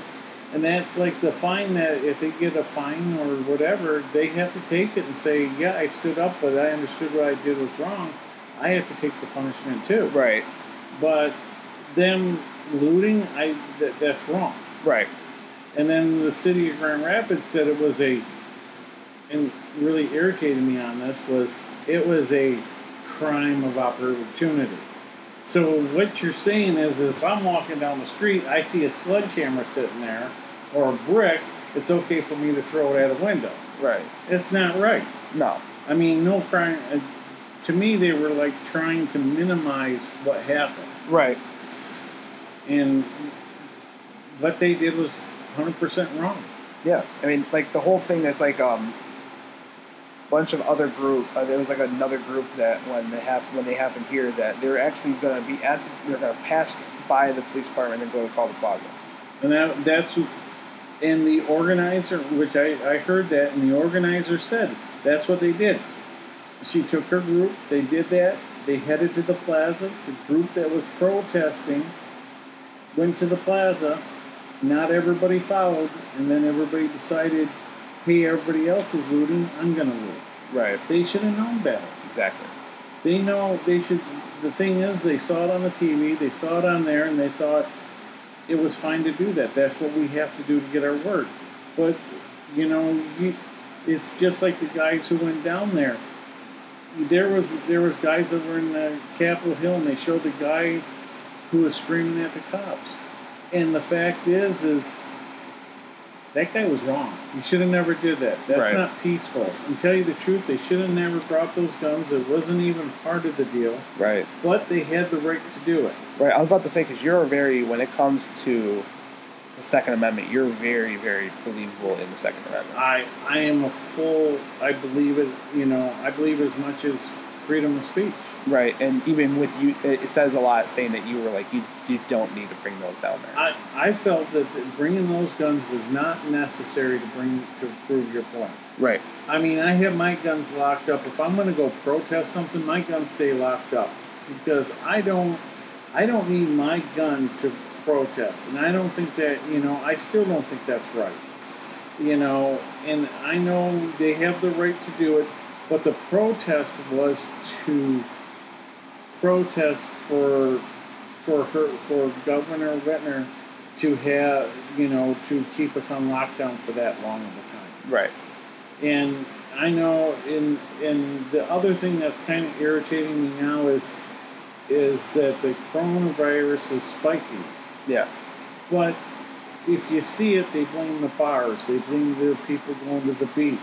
But no one blames the protests that are happening is a reason why. Right. And if you look at the group that's doing it is 25 to 30. Those are younger people, and that was the majority of the age group that was protesting. That was protesting. And let's be honest, that's part of the problem. But no one wants to bring that up. No, because then you're then you're labeled as a racist. Right. Well, and I don't care if I'm a racist. Let's look at the facts. I always like looking at the facts. I like looking at both sides. And when I vote for people, and and I'll, I'm going to admit this, and I know a lot of people are going to bitch at me big time. And I know it's going to shock you when I say this. I voted for Whitmer because I he I did not like how Snyder ran with the Flint. Right. I did not like that. His guy that he had was his lieutenant governor who wasn't going to change a thing. And I did not like that. I mean, I felt that Snyder should have stepped down Yeah. after the Flint thing. He is guilty as much as anybody. It was his idea to put assistant or emergency city manager in it. It was his call. It was his call that did it. He took no responsibility for it. Right. And then there was a comment by Whitner, who, Whitmer, who said, who said one of the reasons why the dam broke was because we didn't allow the forty-five cent uh, gas tax. And that, yeah, it's she she made that comment. And it, and it, now you're blaming, you're worse than he is Right. you're blaming other things. You're not taking. No one's taking responsibility for the dam, for that dam collapsing because we had to protect some mussels. I'm sorry, but these human lives are more important than these mussels. Right. And he was never given the money to to do the proper repairs or lower the water level. And I didn't think that was right either. But that's just the way things are, and it's just like it's just like Biden and Trump. You know, who any person with common sense is not going to have a clear cut here. No. I mean, no offense to Biden, but he kind of He's, he has dementia. He has dementia. He scares me. He does. He scares me. Do you know who shouldn't scare you? Who? Kanye 2020. Okay, you know, seriously, that might be a that might be an option. Oh, he, he, he announced it yesterday. I know, I know he did, but it's like it's like I really don't know anymore now. What I really like to see is a common sense party. People who are not this way, or not to the left, not to the right. Hey, we take in so much taxes, that's how much we can spend. Right. Okay, let's look at each case. What's the benefits to to to legalizing marijuana? You know, A what's lot. the pros? What's the cons? Okay, because I think we're ready. I, I hate, you know, I was against it. Now I'm kind of okay, but I, I can tell you right now, they are not going to allow that. The federal government is not going to let that legalize that until they can actually test if you used it in a certain amount of time. Because they can do your blood, but it'll tell you how much you used, but it doesn't tell you when you use it. Like alcohol, Right. you have the uh, the breathalyzer right there. It'll tell you how much you drank and stuff like that. Until they can figure out if you're high at the moment or not, they it's not going to happen. Right. I'll tell you right now, because otherwise, with federal testing for for the DOT, other people, and even at even at like. I don't know with your work. If you get hurt, you have to you, you have get- to go down for a drug test. Yeah, if you get hurt, you go down for a drug test, or if you like drop something that's expensive, like Right. dye, then you have to go take a drug test for it. Right. So, but who said that you didn't have it? The like you had it on Saturday night. You do it on a Wednesday. It's going to show that you that you have it in your system. Right. It doesn't say when you do it. And is that right? No. And they know that, so they know they can't. There's no clear clear thing. It could be some a cop who a cop or a doctor could say, "Well, he looks high." Well, how do you know that person doesn't look like that on a regular basis? Right. So, Yeah, I mean, like I'm a huge, obviously, you know, I'm a huge weed supporter, right, and it's like okay, yes, it. I always say this, like people argue, oh, it's a gateway drug, for dumb people, for dumb people, because I'm not gonna try coke, I'm not gonna try to go do heroin. no, I mean, I've I've done other psychedelics, but it's not like I'm like scratching myself and needing to do those. It's like obviously, yeah, you're gonna have bad people with every. You're gonna have people who get addicted to it. Obviously, no matter what, there's people who get addicted to gambling, drinking, weed, get addicted to you know, like all like hoarding. You're gonna have people like that all the Right. time. You're gonna have people like that all the time. It's just you know, if you learned about hemp and everything else like that, you would realize that it's a really good substitute for a lot of things. right. But my problem I had with it when they came out for medical marijuana and this is is everybody was acting like it was innocent. Yeah. That you could smoke this, it would cure it would cure any ailment. It was a miracle cure. And that it didn't affect your judgment. Well, I can tell you right now, I know when I was in high school, I know a couple girls who got high on marijuana and got pregnant from it. So Yeah. don't tell me it's, it doesn't do that. And there's proof of it. It was just the way everybody came out with all these people who supported it were saying a lot of stuff that wasn't true. Right. And a lot of people who are who knew people in high school that did it, who are still doing it, it's really not. I mean, it could be abusive, and and it can make you know, like you said, there are people who do it who are perfectly fine, and you get. I always say ten percent of the people. Yeah. You always get ten percent of the people who do stupid ass shit Right. these are the people who do it all the time and then you know there was a guy in the city who who retired early and waited for his pension because he wanted it because he wanted a job he had like 23 years in but he loved smoking pot so much he retired early because he didn't want to get drug tested so that's why he left early because he wanted pot because he loved smoking pot all the time well to me, when you when you make decisions of, like that in life, that's not good.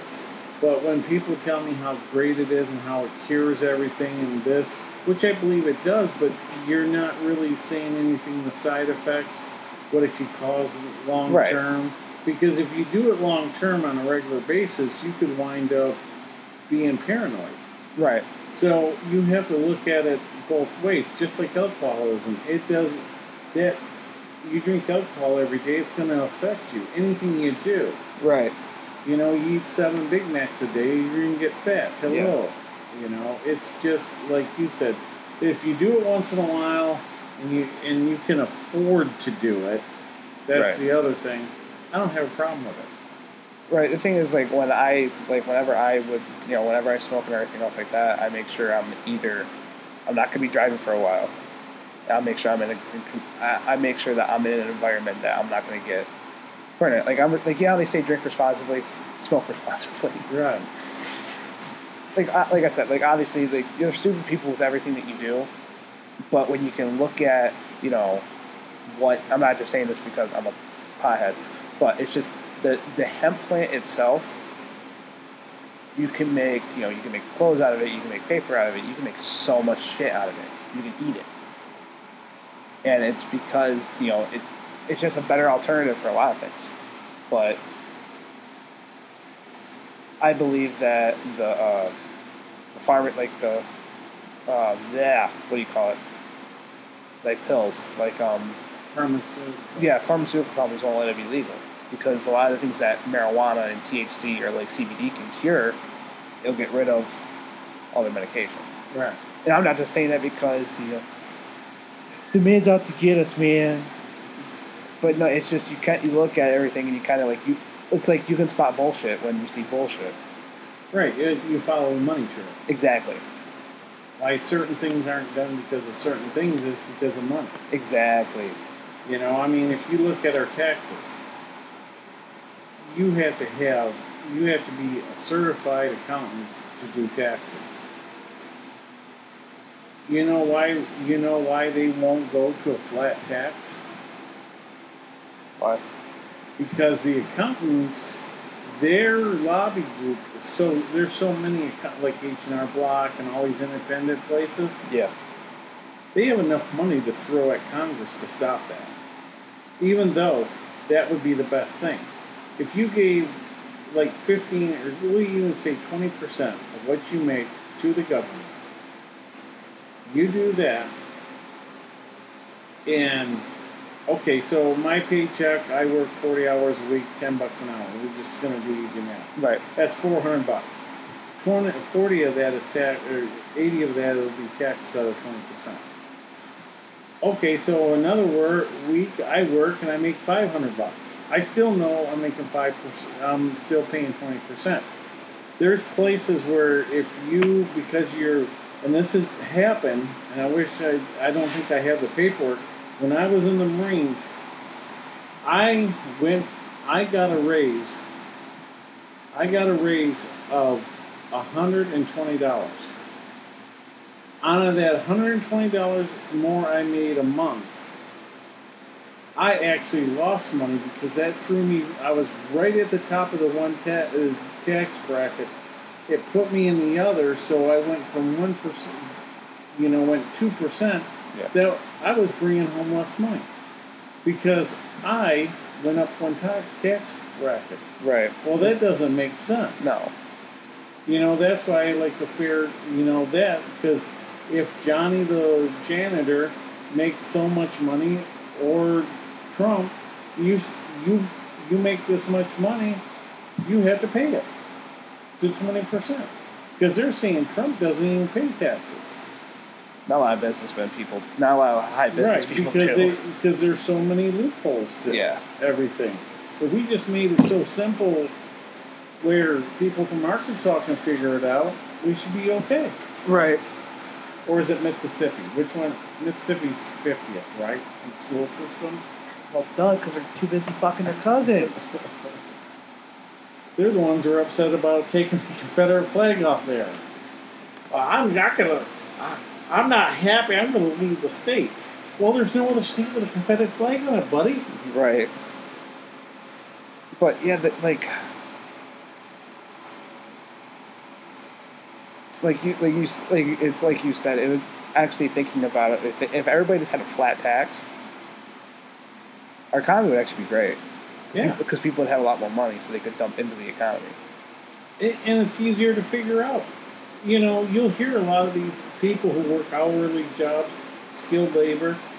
A lot of them won't, will only work so much overtime because they take more out. Right. Um, another thing too is when I worked at Pace Membership Warehouse, I was getting on my last check. Uh, on my last check, I had I had um, my vaca- my personal time added to it. Plus, I got bonuses added to it. I had a check, and this is back in nine in the early nineties, ninety two my check was three thousand uh, three thousand two hundred bucks. Holy shit. That's what the that's what it was. You know what my take home pay was? Less than a thousand. Uh, fifteen eighty. At that point, I was so pissed.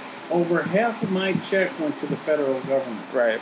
People go, "Oh, you're going to get that back at the end of the year." You know. Yeah. Well, You're gonna get a fraction you of know, it back. well, the company closed. You know, maybe 2000, 2000 would have, that extra five hundred bucks would have helped me Right. with with. I was didn't have a job. I had to wait for unemployment, which was a joke too. right. That's why, and I when I went on unemployment, that was a joke because they didn't pay me the full amount. They paid me fifty bucks instead of the two fifty. Right. And they said, "Well, you know, at the end you'll have 250." I go, "Well, I don't need 250 right now. I need the two. I don't need the 250 at the end. I need it now. Wean me down." I said, "I need it because I don't have a job. Right. 50 bucks isn't going to get me anywhere in life." Exactly. You know, so oh, a week. You know, that's what, what what's so crazy about about it. You know. Yeah, if I hold off, I'll get more money, but I'm not that type of person. I think the two times that I think I was off for two and a half weeks, and from there, and I found a job, and then when I got out of the Marines, I took two weeks off and found a job a week later. But the two weeks I took off was like a vacation, so I wasn't counting that. But I've always either had, I've always had a full time job or a part time job, or both. Mostly both. Both of my life, most of my life, because I worked two jobs. You know, at the time I needed the money. Right. You know, Which is what a lot of people do now. right. So it's not. It's you know, right now I'm comfortable. I don't need to do that. Right. It's just I don't understand. It seem it doesn't seem like we have a government. We have big businesses co- controlling the government. That's what you know. I hate to say it. If you look at the lobbies, the lobby groups, Yeah. and in you know it's these groups that have this money to go talk to senators i mean look at our look at our senators and look at our congressmen if you look how much money they had before even our presidents because now they get the speaking fees and stuff see how much money they they what their what their worth was before they started and look at their worth after they get out it's big bucks Mm-hmm. some of these guys go in there without a piss, a pot to piss in, walk out millionaires. Yeah. I mean, you shouldn't get rich being a being a congressman or a, a senator, and then telling, and then you you're in there for twenty years. You're telling me, oh, I know how it feels. There you go. When's the last time you had to work a part-time job or something came up in your house where you had to pick up a part-time job or you pick up a part-time job so you can have a decent Christmas? Right. When? When? You know? I How much that, time do we have? Oh we have whenever. Okay, so That's why I think The Rock needs to run for president. The Rock, Dwayne Johnson, 2020. can you smell what the rock's cooking? I mean, like, like, like I like he's one of the people I look at all the time for inspiration, like on you know Twitter and like Instagram and everything else like that. He's just such a nice guy, and he knows he knows the struggle because he grew you know because he grew up poor because he, you know his dad was a professional wrestler and they didn't really get paid that much. no, no, back then it, it, it, it's not like they are now. no, like where guys are signing like three million dollar contracts. Right. If you even look at the baseball, the baseball players back in the day, back in the fifties and sixties, Oh, they didn't get paid shit. they they played baseball. Then they went after the baseball season. They went and worked a regular job to pay to pay because they didn't make the money they made now. Right. Same thing with basketball players. That didn't start. I, I didn't realize a lot of the big contracts didn't start until after the '80s. Yeah. Like with Magic Johnson, like with ba- with basketball, it's like Magic Magic Johnson, Jordan. I remember, forgot, I can't for, remember who it was, and this is before the big contracts, that somebody was going to get paid $50,000 a year for the rest of their life if they signed this one contract. and that was considered to be good. Right. Because I know that Magic Johnson signed like a twenty-four million dollar contract, but he was basically ma- like basically take it'd be make him a Laker until like the end of his career. Right. He'd make a million a year. But then you know how that whole thing ended up. Yeah. Yeah, it, it, it's weird that, you know, like some of these ones that, even like the NASCAR, you know, I mean, they make good money, but they have to pay people out. They have Right. sponsors and the whole nine yards, you know. Yeah. I mean, even the professional golfers, unless you're one of the top ones in the world, you're not making money. It's like the same thing with fighters. If you're not, you know, not like a Floyd Mayweather, if you're not like a Conor McGregor, you're not really. You yeah, you can get a fight check for when you fight, but You don't get anything else. exactly. It's not like you're getting this weekly thing. Just like some of the golfers, if you don't perform, you don't make money, and you have to pay for your. So if you're if, if you get certain invites and stuff like that, they'll pay for it. But if you're trying to make a name for yourself, You have to pay for everything. yeah, well, just like comedians, unless you hit it big, you're not making. Majority of them, majority of the comedians aren't making shit No. They're making it just enough. Even the ones who are somewhat popular are still isn't making They're making enough to get by. right. You know, I mean, they can ask a little bit more to headline smaller venues and stuff like that, but overall, they don't. I mean, I mean, you're not like not like a Kevin Hart, you know, Chris Rock, like a Jeff Foxworthy or Ron White, Right, you know, not like a house like Larry the Cable Guy, not like a household name like that where you know. right. But yeah, I mean, it's just. Sorry, I thought I had bit got bit by a mosquito. You could. It's I mean, it's not bothering me now. that's because the boys aren't smoking pot in here, chasing them away. That's what's going on. Because the mosquitoes would fly into that fog and go, ooh, and then crash. You'll see that. When they don't do that stuff, it's it gets buggy in here. Wait until the fog comes rolling in, you'll see. was it? We smoked in here before you showed up. I smelled it when I came in. I was, I was surprised that your wife didn't say anything about it. She doesn't. Well, you know, the thing is, is we're it was getting hot in here. I think it's cooling down, but it was getting hot, and then the next thing you know is like I was hot, and I was like, I'm going up, I'm going up, then lay down in the AC for a bit. So, I was on duty. I get a call from the Grand Rapids Fire Department. Need to shut the water off at this house. Well, I get this call once in a while because, you know, house burnt down, the pipes are busted, things are flooding. I'm like, what the hell? Okay, so I'm on my way down. I get to the place, and I could see this couple, and they look very distressed. I'm looking at the house, it's like a four unit condo, and I'm like looking, and I'm like, what the hell? I don't see, it doesn't look like it's on fire and you know, and then I see this water, and I and the maintenance guy's right next to me, and I said, "Dude, where's this water come from?" Pipe busted in the basement. Two your two inch two inch poly busted in the basement, so it's broke. It's pumping water in there. I'm like, oh my god! Of course, I'm wearing my mask because you got to. This guy, white guy, white beater T-shirt, Tattoos.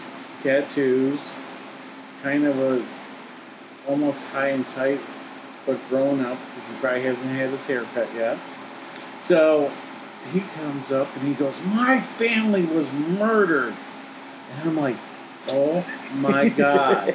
and I'm my mind's just going, "Okay, what the hell?" The maintenance guy looks at me and he says, "You know," he goes, "He's talking about his pet snakes." Okay. So I'm trying I'm trying to find this box. This area is all goofy. I get on something, but I don't think it's turning. I'm like, what the hell? And then this his girlfriend, because the more I heard was is she went over to his house and then this broke overnight. And they have three snakes in the basement. They're in cages And I'm thinking positive. Okay, you know, aquariums they float. Usually don't put snakes in in the wire cages. They're gonna float. I'm thinking positive. This lady, I'd say she's your size. Okay, your body build.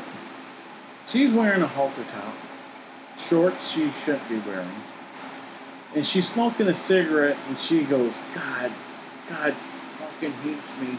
because he killed my snakes. And I'm like, well, first of all, wearing that outfit, wearing that outfit, smoking a cigarette and swearing, I'm not surprised. And, it, and it's Sunday morning and you're not in church.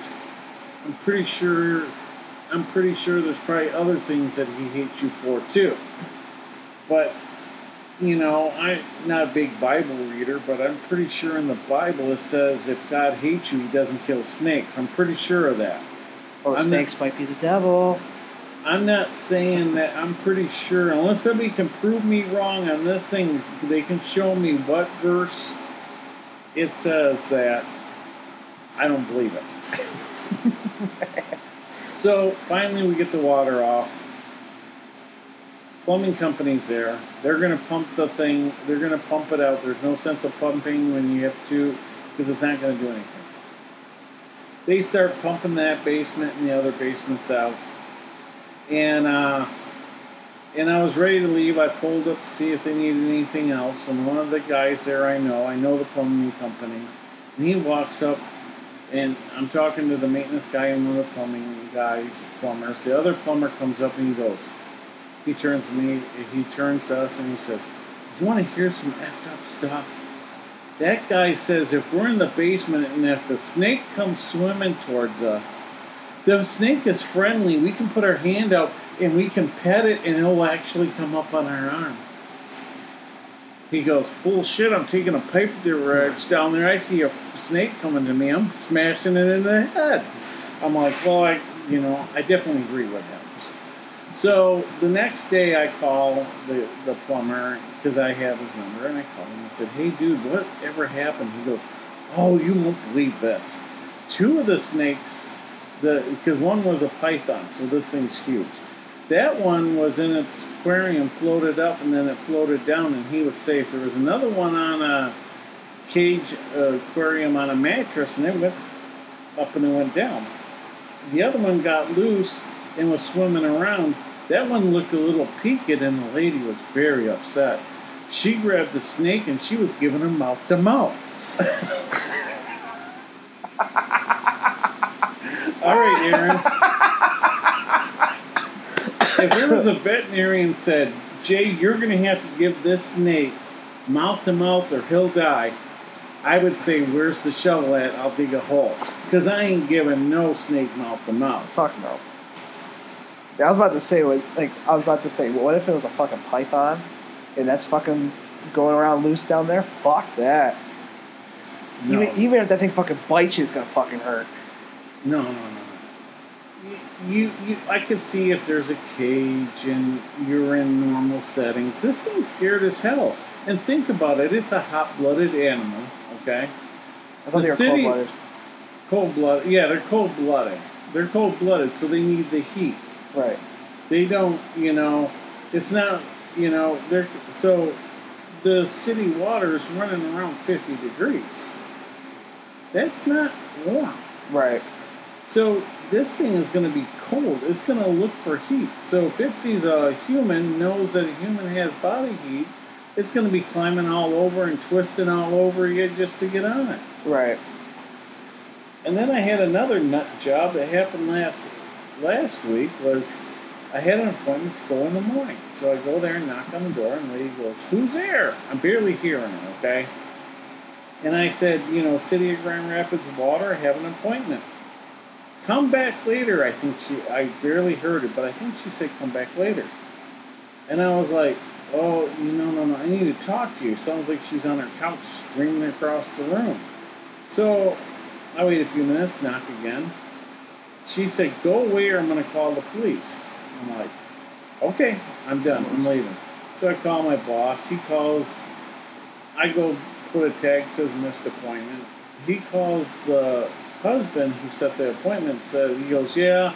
If my I didn't put my fault, I didn't put it on the calendar, and my wife doesn't like people showing up that doesn't have um, that we don't have an appointment for. She doesn't like doing that. She gets upset.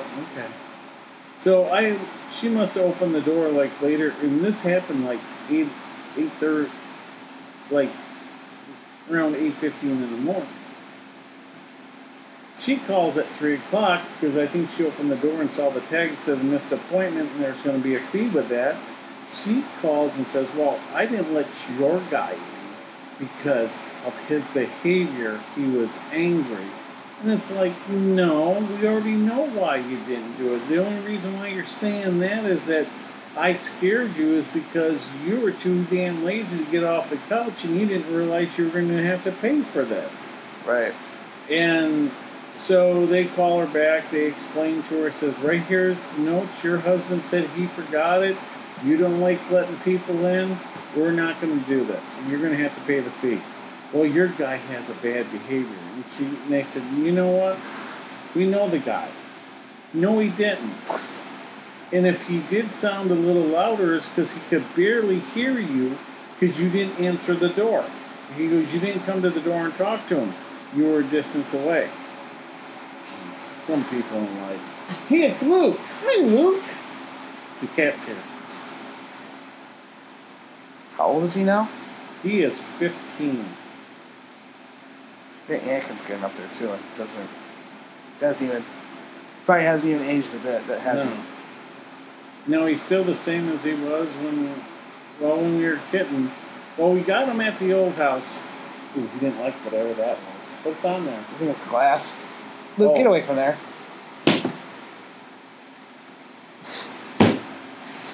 No, Luke. Did you hear that? He was, he's not happy. What happened to the back of his tail? I don't know. He hit something. Go. Hold on.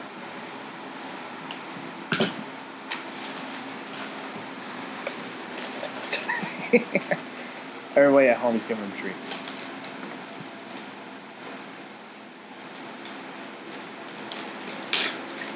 You want some s- treat? Come here, Luke. Over here. Stay over here. All right. We just gave the cat treats. He's hungry. Nobody's letting me in the house. Nobody lets me in the house. I gotta see what's going on down here. I try to see what the glass is, and or is that glass or whatever it is. I don't know. The boys didn't take care of something on here. What's new?